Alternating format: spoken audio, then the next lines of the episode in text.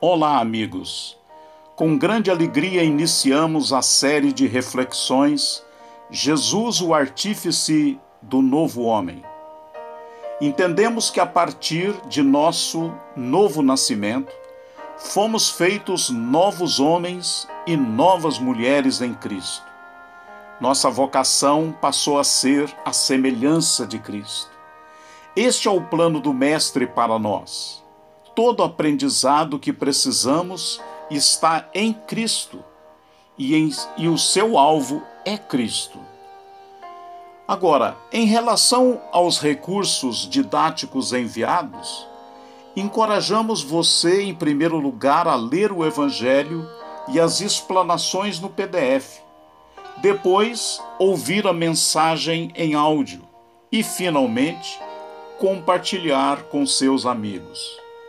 O áudio visa ampliar o que foi apresentado em texto.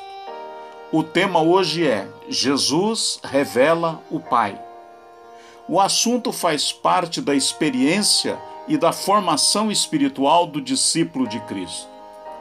O momento que Jesus o aborda é solene.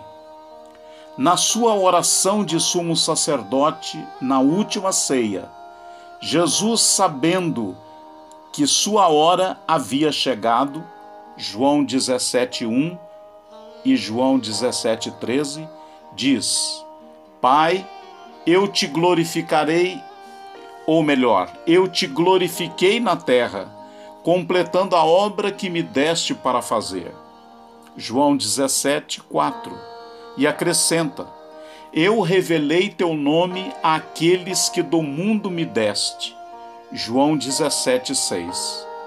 Revelar o nome é outra maneira de dizer revelar a pessoa. Com boa razão, Jesus fala aos que gozam de sua companhia à mesa.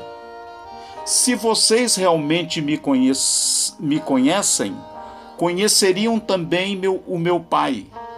Já agora vocês o conhecem e o têm visto. João 14, 7. Quando Felipe questiona essa afirmação, Jesus acrescenta: Quem me vê, vê o Pai.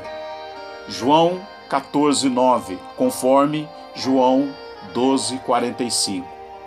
Uma vez que a sua vontade está plenamente sintonizada em tudo com a vontade divina, existe união íntima entre Jesus e seu Pai Celeste, que lhe permite afirmar: Eu e o Pai somos um. João 10, 30. Que palavra maravilhosa para meditarmos. Queridos irmãos e amigos, considerem atentamente este ensinamento.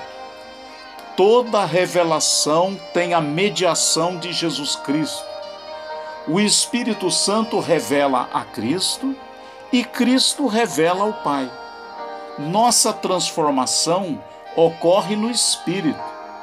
Quem me vê, vê o Pai. Desfrutemos dessa comunhão com Jesus, nosso Mestre ontem, este dia e para o tempo eterno. Amém. Abraços do Pastor Luciano na comunhão do Pai, do Filho e do Espírito Santo.